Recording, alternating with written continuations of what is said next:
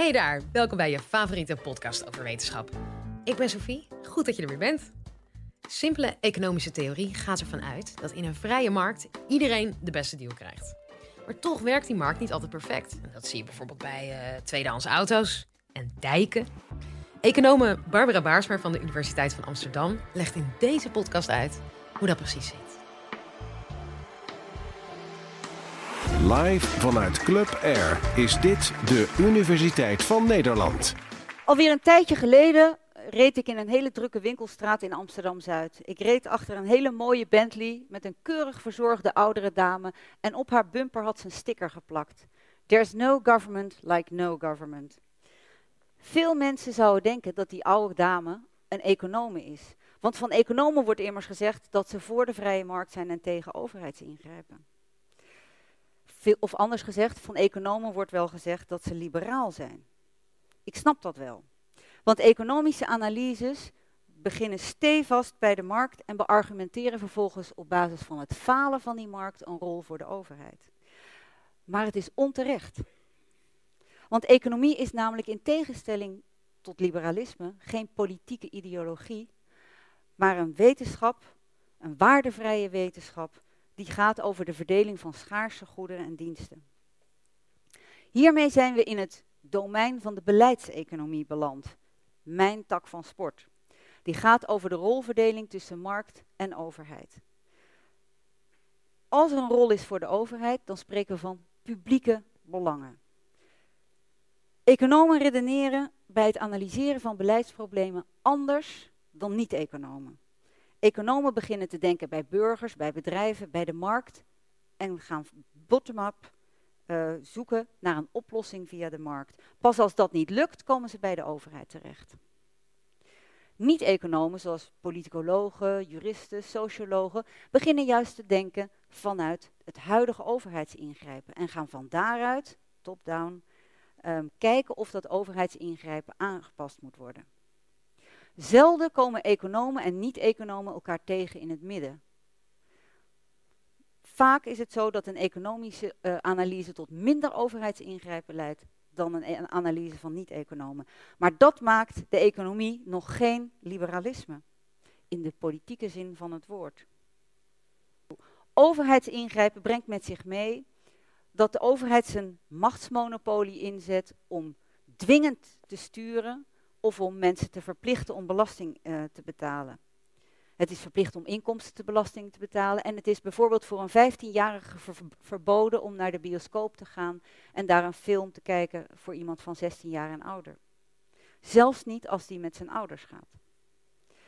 Omdat alleen de overheid dat kan doen, dingen verbieden en heffingen opleggen, moet zij haar ingrijpen kunnen onderbouwen, kunnen legitimeren met argumenten en met feiten. En dat kan alleen als je vanuit de markt start te denken. Want als je dat niet doet, dan loopt je redenering, je beleidsonderbouwing stuk in een cirkel. In het primaat van de politiek. Iets is een verantwoordelijkheid van de overheid omdat het een publiek belang is. En het is een publiek belang omdat het de verantwoordelijkheid van de overheid is. Dat gaat nergens naartoe. Een voorbeeld. De overheid vindt dat ik met mijn twee jongens niet naar een film kan gaan voor boven de 16, omdat zij dat vindt. Punt. Dit is trouwens echt gebeurd. Een tijd geleden al, toen ze nog onder de 16 waren. Uh, stonden met kaartjes in onze hand bij de bioscoop, maar mochten de zaal niet in. Zo'n redenering, zonder besliscriterium, het cirkeltje, die resulteert in willekeur en kan ertoe leiden dat veel te veel problemen als publiek belang worden gezien. Die willekeur die blijkt er bijvoorbeeld uit dat we met onze jongens misschien niet naar de bioscoop kunnen, maar wel naar uh, een winkel om een dvd te kopen van exact dezelfde film en die thuis te gaan kijken. Of om op televisie te kijken als die daar is. Het besliscriterium om te kijken of de overheid of de markt het beste allocatiemechanisme is, het beste manier om, dingen, om schaarse middelen te verdelen, is maatschappelijke welvaart. En volgens economen is er alleen dan een rol voor de overheid als die maatschappelijke welvaart in het geding is. Als er welvaartsverlies optreedt omdat de markt niet goed werkt. Of omdat dat prijsmechanisme waar we het eerder over hadden niet goed werkt. Het denkkader dat de beleidseconoom gebruikt bestaat uit drie blokken. In dit college doe ik alleen dat eerste blok. waarin we kijken of de markt faalt. Er zijn, dat noemen we de vier klassieke vormen van marktfalen. In, die, in dat geval werkt het prijsmechanisme niet goed. Het gaat dan om één, informatieproblemen, twee, externe effecten, drie, publieke goederen of vier, marktmacht of monopolievorming. Als afnemers gebrekkige informatie hebben over de kosten, de risico's of de kwaliteit van een product, dan werkt het prijsmechanisme niet goed. Denk bijvoorbeeld aan tweedehands auto's. Voor de meeste mensen is niet goed te beoordelen of een tweedehands auto goed is of slecht. Zelfs niet nadat ze er een rondje in gereden hebben. Dan kunnen er nog allerlei verborgen gebreken zijn. Een autohandelaar die moet kosten maken om bijvoorbeeld een tweedehands auto te repareren en te controleren. Als de consument er geen vertrouwen in heeft dat die handelaar zegt dat hij heeft gerepareerd en gecontroleerd, dan is er voor die, um, voor die, voor die handelaar, voor die aanbieder ook geen prikkel om te, uh, te repareren en te controleren. Om hele goede tweedehands auto's aan te bieden. En zo kunnen die informatieproblemen leiden tot een neerwaartse spiraal van prijs-kwaliteit verhoudingen, die we in de economie wel averechtse selectie noemen. Nu is niet meteen gezegd dat de overheid dan moet ingrijpen, want de markt kan een deel van die uh, van die informatieproblemen zelf oplossen. Door bijvoorbeeld, als je hele goede kwaliteit aanbiedt, garanties te geven, niet goed geld terug. Maar soms zijn informatieproblemen gewoon te ernstig, is er te weinig prikkel om eerlijk te zijn voor aanbieders. Uh, en dan is er een rol voor de overheid, bijvoorbeeld om minimum kwaliteitseisen in te stellen. Dat was de eerste. Gaan we nu naar de tweede.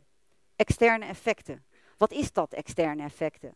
Externe effecten betekent dat de prijs van een product niet alle kosten en baten van dat product afdekt. Lawaaiige vliegtuigen is bijvoorbeeld een voorbeeld van negatieve externe effecten.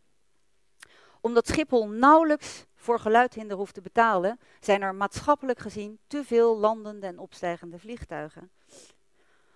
De derde vorm van marktfalen, een publiek goed, Daarvan is sprake als een product niet op de markt verkocht kan worden, omdat mensen er op individuele basis niet voor willen betalen.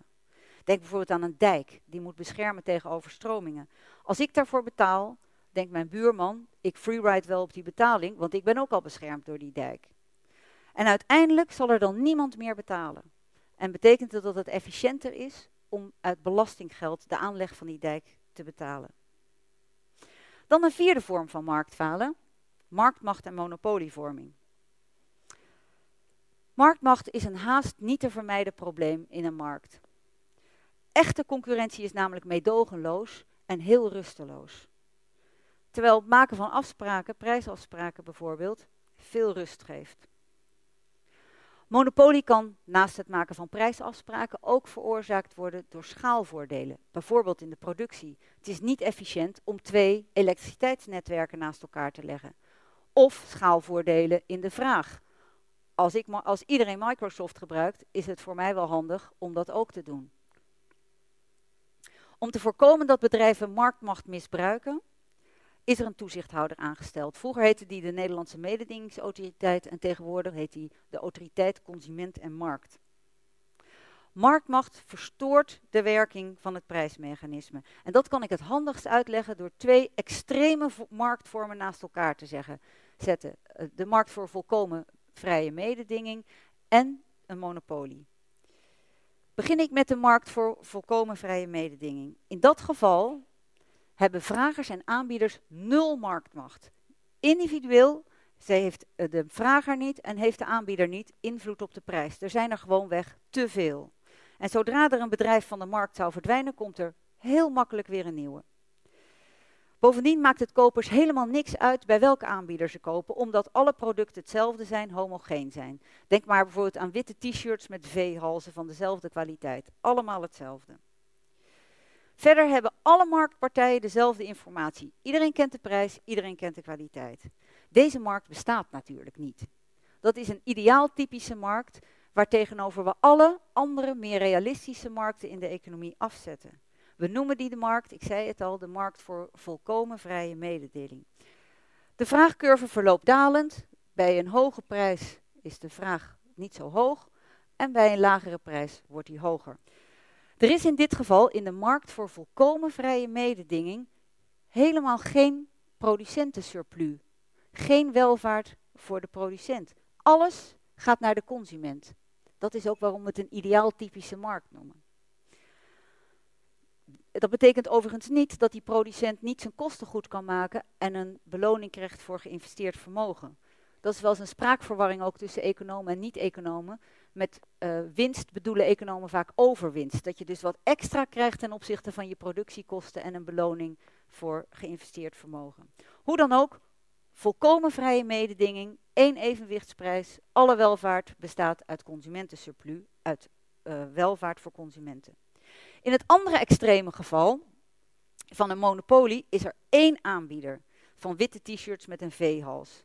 De prijs wordt niet meer bepaald door vraag en aanbod, maar wordt eenzijdig opgelegd door de monopolist. Hierdoor verschuift er welvaart. En nu zie je dat er een grote overwinst is, producentensurplus in dit geval, voor de monopolist. Waren we in een markt met volkomen mededinging, dan waren er heel veel mensen die een t-shirt wilden kopen. Die komen nu niet meer aan hun trekken. Dat noemen we dead weight loss. Het welvaartsverlies als gevolg van marktmacht. En daarom is het zo belangrijk dat de overheid uh, dat aanpakt. Dames en heren, ik sluit dit deel van het college af.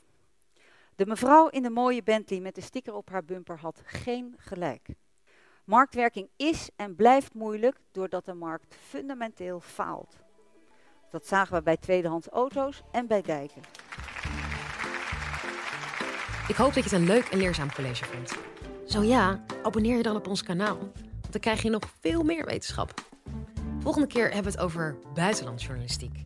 Mijn naam is Sophie Frankemolen en graag tot dan.